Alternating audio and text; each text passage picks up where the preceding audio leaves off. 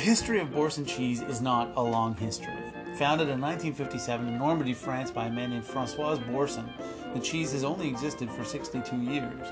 Now, obviously, it's much younger than most things I talk about in food history.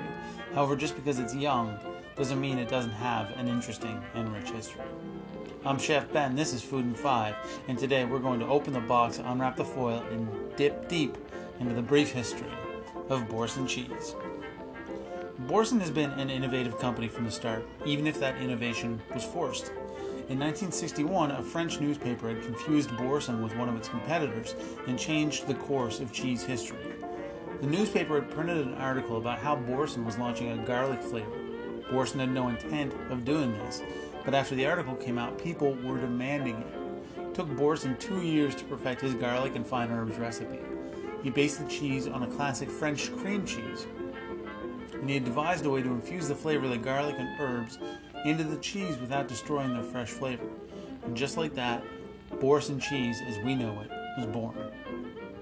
Boursin was the first flavored cheese product of its kind sold in France. It quickly became a staple of cheese plates around the country. Three years after garlic and fine herbs Boursin was launched, Boursin pepper was introduced to the market. Now, as I said, Boursin was the first to sell flavored cheese of its kind in France. They were also the first cheese to be advertised on television in France. On October 1st, 1968, at 7:55 p.m., the first French television ad for cheese aired, and it was for Boursin. The ad featured a, featured a fra- uh, excuse me. The ad featured a famous French comedian of the time playing an insomniac tormented. This is a quote from the website: "An insomniac tormented by an irresistible craving for Boursin." Essentially, he just keeps running back and forth from the bed to the fridge, calling out "De Boursin, De Boursin," or "With Boursin." The ad was titled "The Boursinophile." Now, over the years, Boursin has continued its creative ad campaigns. In 1972, they launched a campaign with the tagline "Bread, Wine, Boursin." This captured the spirit of France, and according to the Boursin website, is still remembered in France today. And actually, I think their modern tagline is very similar. I think it's "De bread, de pain, de vin, de Boursin." So with bread, with wine, with Boursin. Um, and if you have a few minutes to kill, I suggest going on YouTube and looking up Boursin ads. They're not, there's not a ton of them, but they're interesting. Uh, they're usually pretty funny, if not slightly dark. Now, there is one ad featuring a young couple. This is a little off topic, but I think it's interesting. There is one ad featuring a young couple enjoying Boursin in a field of grain or wheat, and it shows them in love and having a good time. As the commercial cuts out, the shot pans up and shows a combine harvester coming right toward them. It's like 20 feet away from them. It's about to kill them. It's definitely weird for a cheese ad, but I'm going to remember that for a very, very long time. And I'm going to remember that it's Boursin. Now, in 1990, Unilever bought the Boursin brand, which in 2007 was sold back into France to the Bel Group. Bel is in Babybel. They also own Laughing Cow and a lot of other companies you've probably heard of. Now, in 2011, the Bel Group partnered with Agropur, which is a Canadian cheese company famous um, for Oka. They own Oka. They produce um, a lot of Bel Group cheeses in Canada, like Laughing Cow.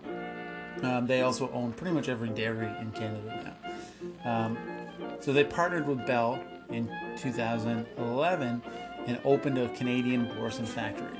Now, all Boursin sold in Canada is actually produced in Canada rather than being imported. There are now seven Canadian Boursin flavors that you can only get here, and three that only exist in Quebec. You can only buy them there. I don't even know what they are. Now, in all honesty, I have some unanswered questions that I just couldn't find the answers to. Like, what kind of cheese was Francois Boursin making between 1957 and 1963? He was producing cheese, um, but I can't find any information about it. I also can't really find any information about Francois Boursin himself. It's the same with the factories. I know that Canadian Boursin is made in Canada since 2011, but other than that, I couldn't find any information about other modern Boursin factories. I know that all Boursin cheese isn't produced in Canada, um, but I don't know where other factories are. The final question I had that I couldn't find an answer to um, is why the packaging is the way it is. The only information I could find is that the foil prolonged shelf life. I don't know if, if Francois Boursin created the packaging or if it was invented later or what the deal is. I don't know and I couldn't find any information about it. Now, despite the fact that there are unanswered questions about Boursin, there's no question that its history, short as it might be, is an interesting one. And I know that I will think a bit deeper the next time I'm shoving crackers loaded with Boursin in my mouth. I'm Chef Ben, this is Food in Five, and today we've been looking at the brief history of Boursin cheese. You can follow me on Instagram and Twitter at Chef Ben Kelly and on Facebook at Ben Kelly Cooks. You can like and subscribe to this podcast. You can tell your friends about it. You can even rate it or share it or do whatever you want. I hope that you enjoyed today's episode as much as I did. I know that I'm craving Boursin cheese pretty bad right now. Luckily, I have some in the fridge. I'll be back tomorrow with another fantastic episode of Food in Five. I'll see you then. Have a great Tuesday, everybody.